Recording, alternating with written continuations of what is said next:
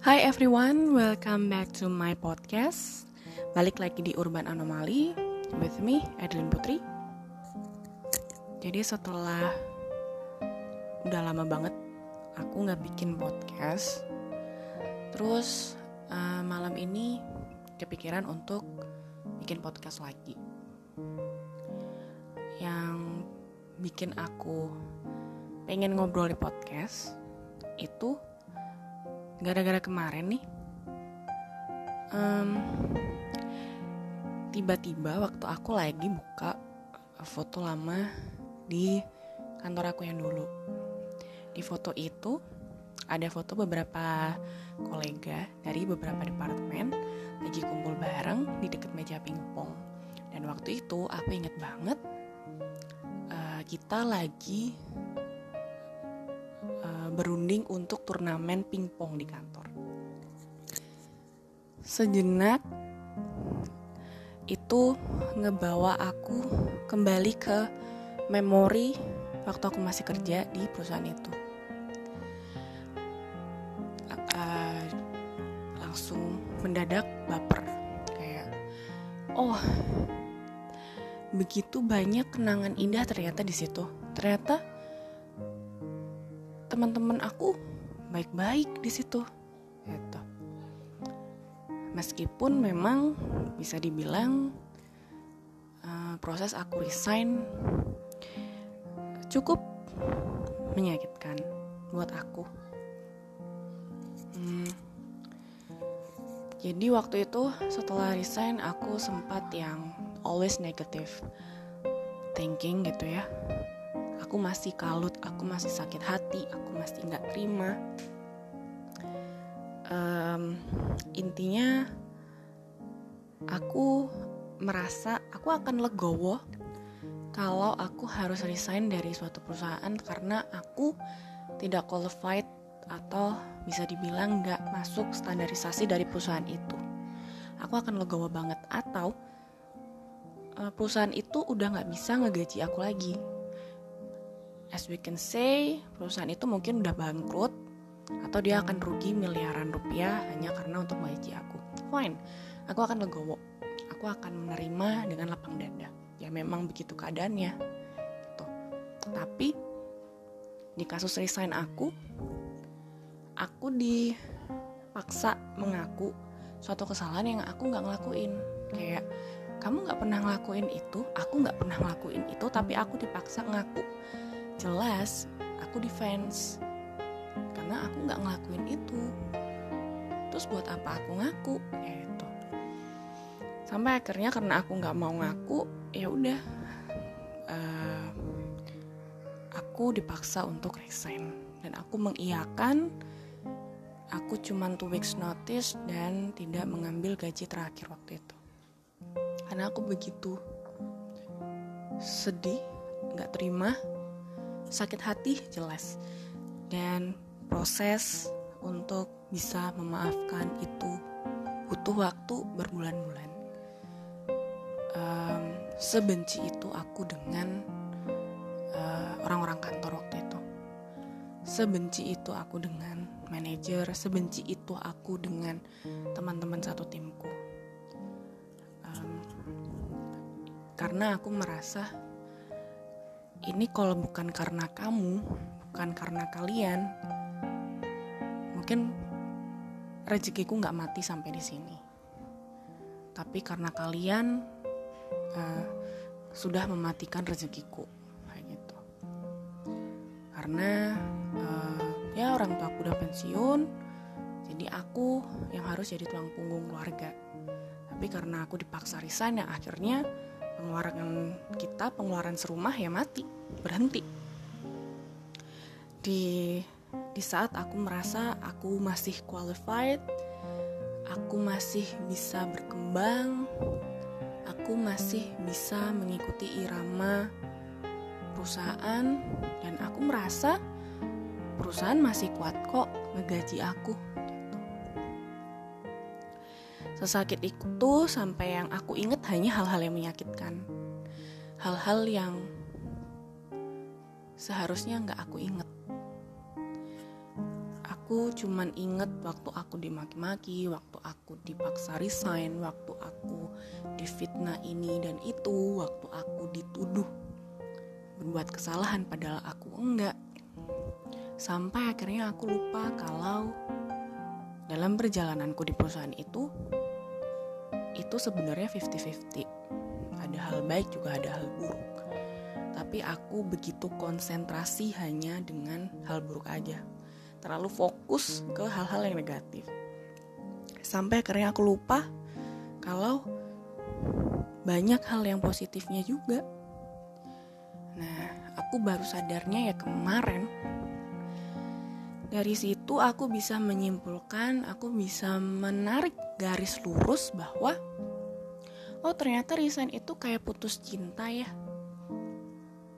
Di mana-mana yang namanya berakhirnya suatu hubungan itu pasti sakit pasti sedih pasti nangis.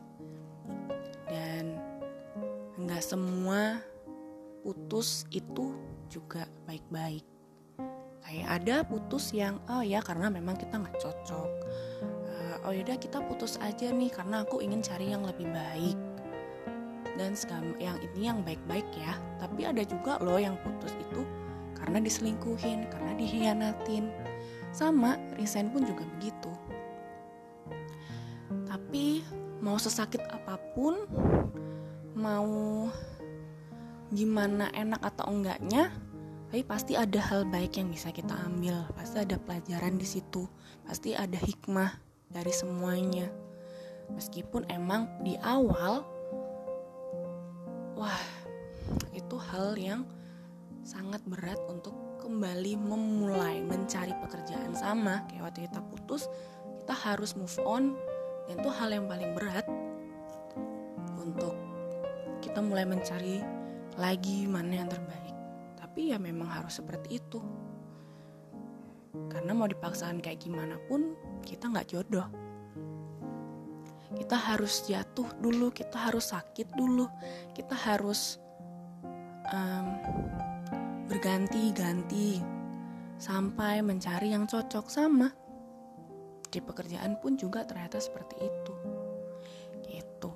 Dan di sini aku udah mulai perlahan memaafkan semuanya.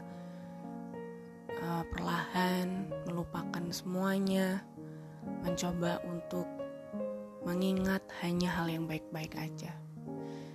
Dan hal yang paling aku terenyuh itu waktu hari terakhir aku di perusahaan itu aku pamitan sama semua orang di kantor tahu nggak para cleaning service nangis beberapa teman-teman kantor beda departemen itu nangis dan beberapa manajer dari departemen lain itu manggil aku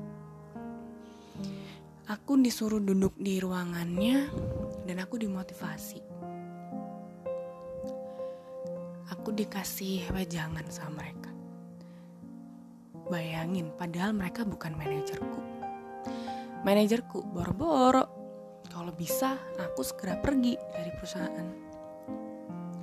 Itu yang kalau aku inget tuh, uh, pengen nangis juga rasanya. Kayak ya ampun, aku di sini ternyata masih dicintai beberapa orang ya aku disayang mereka tulus sama aku kayak gitu meskipun yang jahat sama aku pun jahat banget sampai sampai aku resign mereka melakukan segala cara apa pun asal aku bisa resign asal aku tidak bisa berkarir di perusahaan yang sebelumnya. Semenyakitkan itu, tapi ada yang sebaik itu sama aku, kayak gitu. Jadi akhirnya kemarin itu nggak bawa aku ke memori yang indah-indah. Ternyata, ah iya ternyata masih banyak kok orang-orang yang baik di perusahaan itu gitu. Cuman selama ini aku terlalu fokus sama hal-hal yang jelek-jelek kayak gitu. Karena memang aku kena depresi waktu itu jadi aku nggak bisa mikir dengan jelas aku terbawa perasaanku sendiri aku kalut sesakit itu karena karena merasa ah, rezekiku udah dimatikan nih kayak gitu. Dan aku sharing hal ini tujuannya agar ini nggak kejadian lagi gitu ya. Jangan sampai ada dari kita yang mematikan rezeki orang lain gitu. Karena hidup ini terus berputar kadang kita di atas kadang kita di bawah dan apa pun lakukan tuh pasti akan dimintai pertanggungjawaban gitu. Itu aja. Dan aku juga tidak berharap bahwa orang lain bisa mengerti apa yang aku rasakan. Karena kan yang tahu aku yang ngerasain gimana sakitnya aku. Yang tahu persis gimana aku dijatuhkan, gimana aku dimaki-maki, gimana aku berusaha untuk disingkirkan hanya aku aku juga nggak meminta atau tidak mencari empati dari siapa pun gitu. Aku hanya ingin membagi cerita bahwa jangan sampai ini kejadian lagi di orang lain. Itu cukup di sini aja cukup sampai aku aja gitu ya yang aku bisa lakukan sekarang hanyalah mencari pekerjaan baru dan terus mencari sampai ketemu jodohnya gitu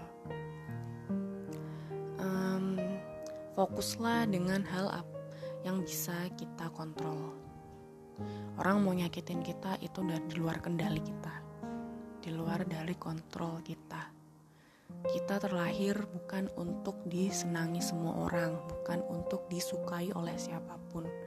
Orang bebas mau jahat sama kita, mau menjelekan kita, mau benci sama kita, bebas. Dan kita nggak bisa kontrol itu.